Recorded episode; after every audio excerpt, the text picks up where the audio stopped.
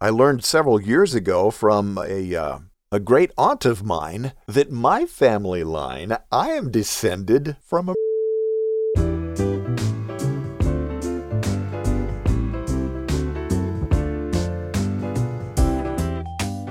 This is the LifeSpring Family Audio Bible coming to you from Riverside, California, in podcasting since 2004. I'm your OG Godcaster, Steve Webb. I'm glad you're here. This is the daily podcast where we read the entire Bible in a year. I'm recording this on Labor Day evening about oh, 7:30. I hosted a house full of family today. My mother-in-law, with whom we celebrated her 89th birthday, and various brothers and sisters in law, nieces and nephews, and their kids, ages ranging from about four to ten years. And this big crowd was here today to, to celebrate in and around the swimming pool. 16 guests, with me as the sole host, since the lovely Lady Leanne had to work today. And Leanne and I were up last night until the wee hours preparing for them, and I was awake at 5:30 this morning to do some more preparation. So all that to say, I'm wiped out. I'll try to make it a good show for you anyway, though. Today we're going to read from the book of Joshua, chapters 1 through 5. I'll give you some of my thoughts on those chapters, and then there's the On This Day in Church History segment. We don't have any prayer requests today, so we'll skip that. But let's have a little intro to Joshua now. Joshua is the man that God chose to lead the children of Israel into the promised land. Moses had brought them to the threshold, but because Moses had disobeyed God at a certain point along the way during their 40 year wandering in the wilderness, which we'll read about further on down the road as we read through the Bible, because of that, God did not allow Moses to enter the promised land. It was Joshua who would take up the mantle of leadership. Can you imagine filling those shoes? That's not a job I think I would want. So let's get started. Joshua chapter 1 After the death of the Lord's servant Moses, the Lord said to Moses' assistant Joshua, son of Nun, My servant Moses is dead. Now you and all these people must cross the Jordan River into the land that I am going to give the people of Israel. I will give you every place on which you set foot, as I promised Moses. Your borders will be the desert on the south, nearby Lebanon to the Euphrates River, the country of the Hittites, on the north, and the Mediterranean Sea on the west. No one will be able to oppose you successfully as long as you live. I will be with you as I was with Moses. I will never neglect you or abandon you. Be strong and courageous, because you will help these people take possession of the land I swore to give their ancestors. Only be strong and very courageous, faithfully doing everything in the teachings that my servant Moses commanded you. Don't turn away from them. Then you will succeed wherever you go. Never stop reciting these teachings. You must think about them night and day so that you will faithfully do everything written in them. Only then will you prosper and succeed. I have commanded you, be strong and courageous. Don't tremble or be terrified, because the Lord your God is with you wherever you go. Then Joshua ordered the officers of the people, Go through the camp. Tell the people, Get your supplies ready. In three days you will cross the Jordan River to take possession of the land the Lord your God is going to give you. Next, Joshua said to the tribes of Reuben and Gad, and half of the tribe of Manasseh, Remember what the Lord's servant Moses commanded you. Moses said, The Lord your God will give you this land, a place to rest. Your wives, children, and livestock may stay in the land that Moses gave you east of the Jordan River. However, all your best soldiers must march in battle formation ahead of your relatives. You must help your relatives take possession of the land the Lord your God is going to give them. Then they will have a place to rest, like you do. After that, you may go back and take possession of the land east of the Jordan River, which the Lord's servant Moses gave you. The people responded to Joshua, We'll do everything you tell us and go wherever you send us. We will obey you as we obeyed Moses. May the Lord your God be with you as he was with Moses. Whoever rebels against your authority or does not obey your orders will be put to death. Just be strong and courageous. Joshua chapter 2 From Shittim, Joshua, son of Nun, secretly sent out two men as spies. He told them, Go, look at that country, especially the city of Jericho. So they went to Jericho and entered the house of a prostitute named Rahab to spend the night there. The king of Jericho was told, Some Israelites have entered the city tonight. They came to gather information about our land. So the king of Jericho sent messengers to Rahab, who told her, Bring out the men who came to your house. They came here to gather information about the entire land. But the woman had already taken the two men inside and hidden them. So she said, Yes, the men did come here, but I didn't know where they'd come from.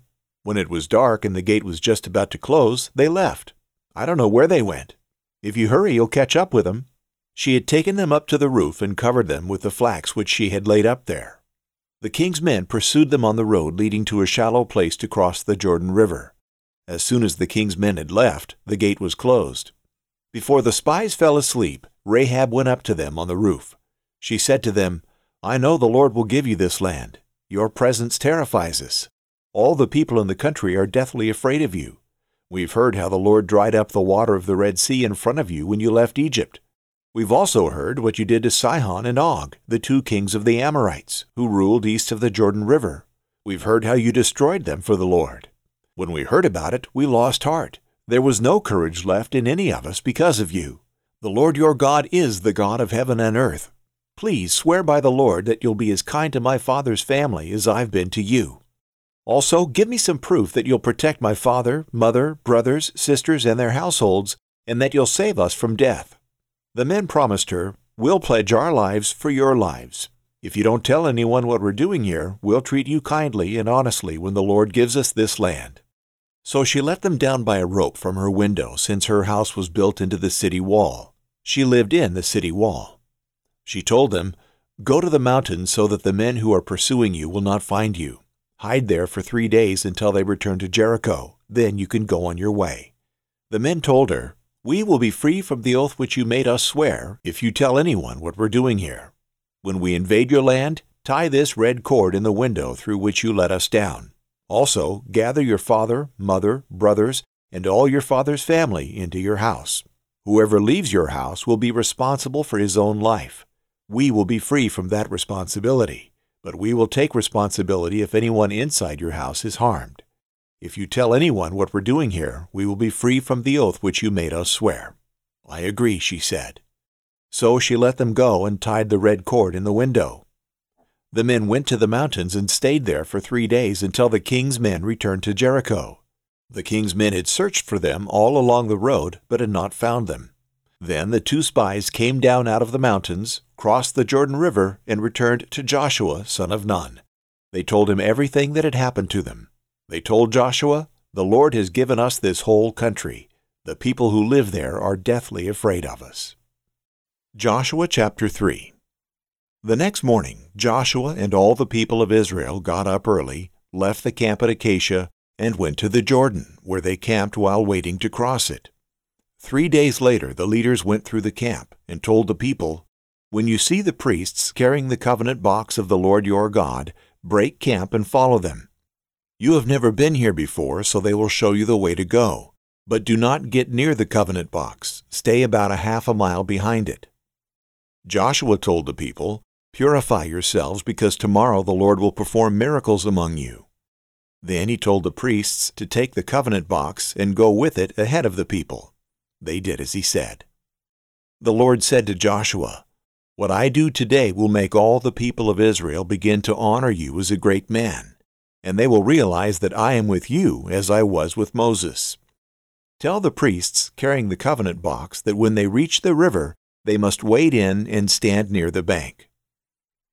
Then Joshua said to the people, Come here and listen to what the Lord your God has to say. As you advance, he will surely drive out the Canaanites, the Hittites, the Hivites, the Perizzites, the Girgashites, the Amorites, and the Jebusites. You will know that the living God is among you when the covenant box of the Lord of all the earth crosses the Jordan ahead of you. Now choose twelve men, one from each of the tribes of Israel. When the priests who carry the covenant box of the Lord of all the earth put their feet in the water, the Jordan will stop flowing, and the water coming downstream will pile up in one place. It was harvest time, and the river was in flood. When the people left the camp to cross the Jordan, the priests went ahead of them, carrying the covenant box. As soon as the priests stepped into the river, the water stopped flowing and piled up, far upstream at Adam, the city beside Zarethan. The flow downstream to the Dead Sea was completely cut off, and the people were able to cross over near Jericho. While the people walked across on dry land, the priests carrying the Lord's covenant box stood on dry ground in the middle of the Jordan until all the people had crossed over. Joshua chapter 4 When the whole nation had crossed the Jordan, the Lord said to Joshua, Choose twelve men, one from each tribe, and command them to take twelve stones out of the middle of the Jordan, from the very place where the priests were standing. Tell them to carry these stones with them and to put them down where you camp tonight. Then Joshua called the twelve men he had chosen, and he told them, Go into the Jordan ahead of the covenant box of the Lord your God. Each one of you take a stone on your shoulder, one for each of the tribes of Israel. These stones will remind the people of what the Lord has done. In the future, when your children ask what these stones mean to you, you will tell them that the water of the Jordan stopped flowing when the Lord's covenant box crossed the river. These stones will always remind the people of Israel of what happened here. The men followed Joshua's orders. As the Lord had commanded Joshua, they took twelve stones from the middle of the Jordan, one for each of the tribes of Israel, carried them to the camping place, and put them down there. Joshua also set up twelve stones in the middle of the Jordan, where the priests carrying the covenant box had stood.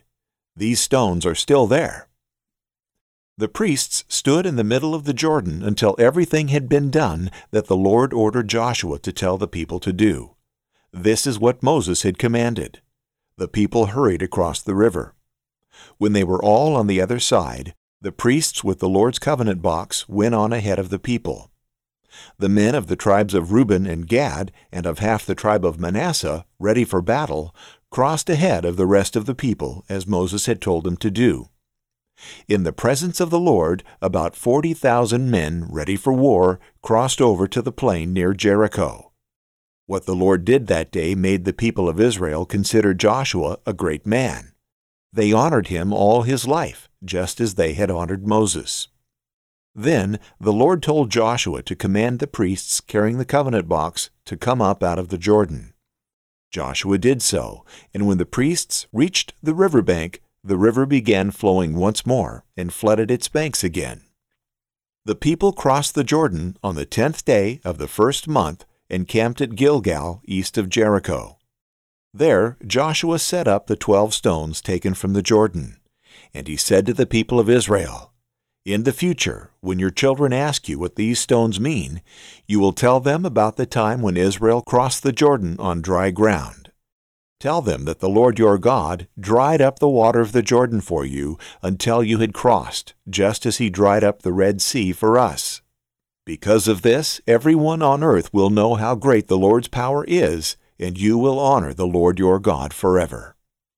Joshua chapter 5 Now when all the Amorite kings west of the Jordan, and all the Canaanite kings along the coast, heard how the Lord had dried up the Jordan before the Israelites until they had crossed over, their hearts melted in fear, and they no longer had the courage to face the Israelites.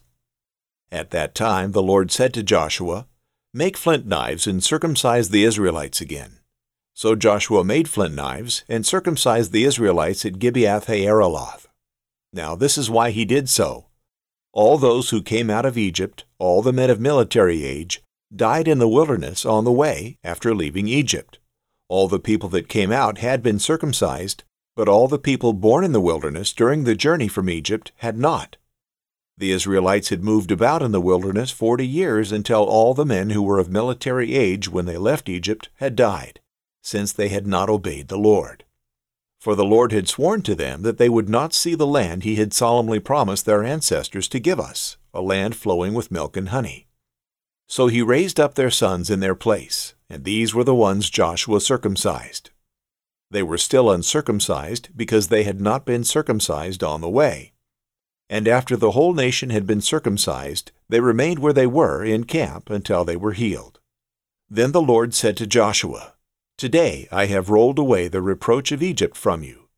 So the place has been called Gilgal to this day. On the evening of the fourteenth day of the month, while camped at Gilgal on the plains of Jericho, the Israelites celebrated Passover. The day after the Passover, that very day, they ate some of the produce of the land, unleavened bread and roasted grain. The manna stopped the day after they ate this food from the land. There was no longer any manna for the Israelites, but that year they ate the produce of Canaan. Now when Joshua was near Jericho, he looked up and saw a man standing in front of him with a drawn sword in his hand.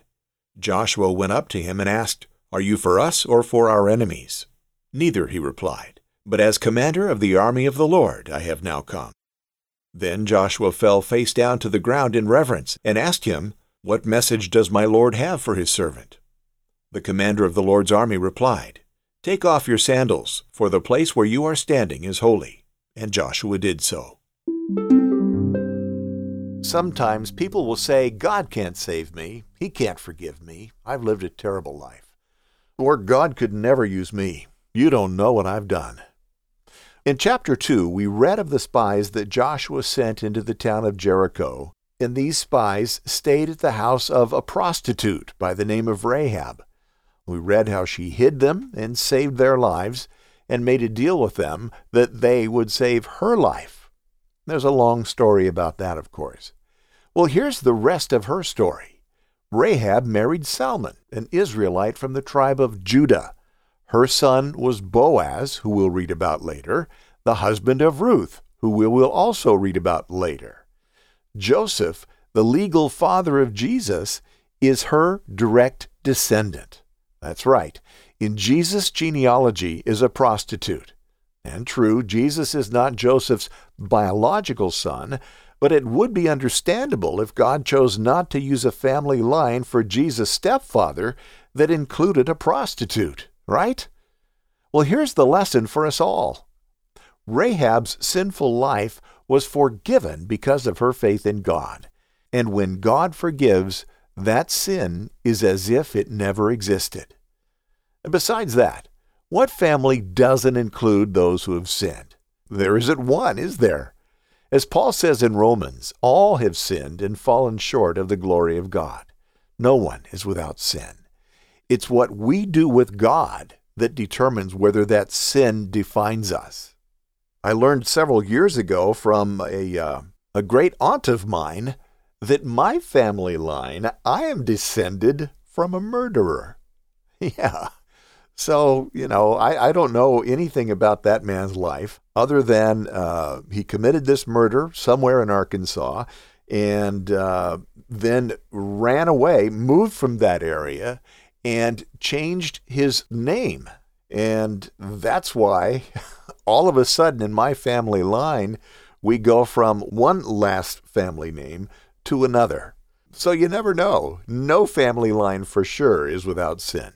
And knowing that, it seems silly to me that some Bible commentators in the past have tried to say that Rahab was an innkeeper, not a prostitute. She had them into her house because, well, she was an innkeeper. It was her job. These commentators thought it was shameful that a prostitute would be in the lineage of Jesus. But when you read it in the original language, there's no mistaking it. Rahab was a prostitute. And as we read through the Bible this year, you'll see that God does not pull punches in describing real life and real sin. That Rahab was a prostitute is lightweight compared to some of the things we'll read. As always, I invite your comments, and I'll share some comments from the LifeSpring family on the show. Remember, I don't want you to just listen, I want you to participate, as a family does. You are a part of the show, so chime in. You can do so at comment.lifespringmedia.com or you can email me at steve at lifespringmedia.com.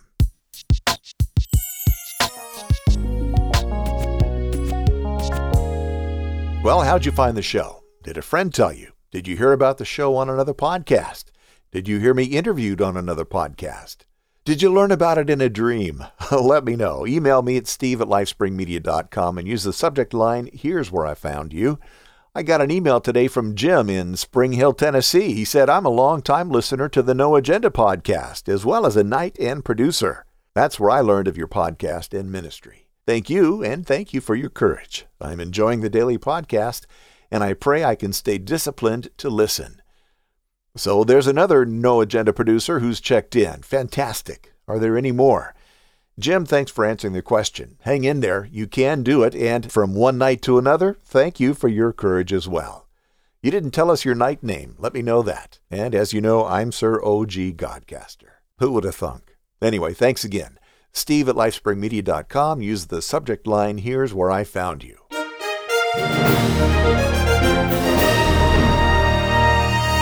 This day in church history, September 7th, 1559. Robert Estienne, also known as Robertus Stephanus and Robert Stevens, well, he passed away on September 7, 1559. He was a French scholar and printer who, in 1551, did something for which every Bible student since owes a debt of gratitude. He was the first to print the Bible with modern verse divisions. Can you imagine reading or studying a Bible with no verse divisions? What took so long? And then in 1724, in Germantown, Pennsylvania, the first congregation of German Dunkards is formed. No, no, I didn't say drunkards, Dunkards. They were called Dunkards because their method of baptism was to immerse the new believer three times. Dunk 'em once, dunk 'em twice, dunk 'em three times.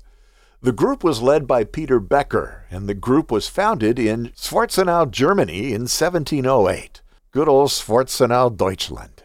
The name Church of the Brethren was officially adopted in 1908, and it just occurred to me, I guess maybe because I'm tired, I don't know, the German Dunkards is very similar to, you remember the murderer I was telling you about? The name that he took once he ran away from the murder was Duncan. Yeah, so I have Duncans in my family lineage so I wonder if any of the Duncans were Dunkards. I don't know. I'm sorry, I'm tired.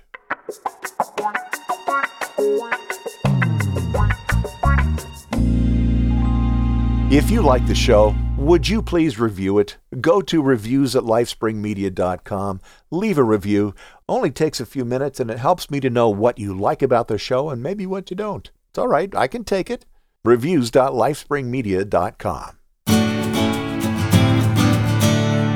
Have you signed up for the newsletter yet? Well, hurry up, get on that list now because I'm sending out a new newsletter tomorrow. In the newsletter, I'll let you know what the uh, readings will be for the upcoming week, and I also will include some little tidbits that you did not hear on the show.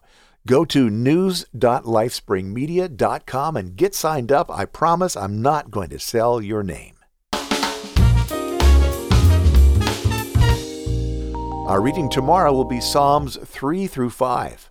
Be sure you're subscribed. Go to subscribe.lifespringmedia.com if you're not subscribed, because there are some easy tools there to help you get subscribed.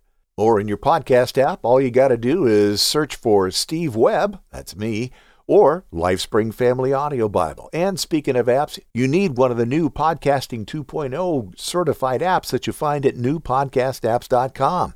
Why is that? Because you can stream sats and boost when you hear something that you particularly like. And speaking of that, now would be a good time to boost. boost. Boost. Boost. Boost represents the future of podcasting. One last thing. Please tell a friend about the show. One way we can make the world a better place is to get God's Word into more hands and more ears. That's what this show is all about. As a member of the LifeSpring family, that's one of the greatest things you could do. Share. All right, comment on the show at comment.lifespringmedia.com or email me at steve at lifespringmedia.com. I'll read some of your comments on the show. I want to hear from you. And until tomorrow, may God bless you richly. Thanks for being here. My name is Steve Webb. God bless you. Bye.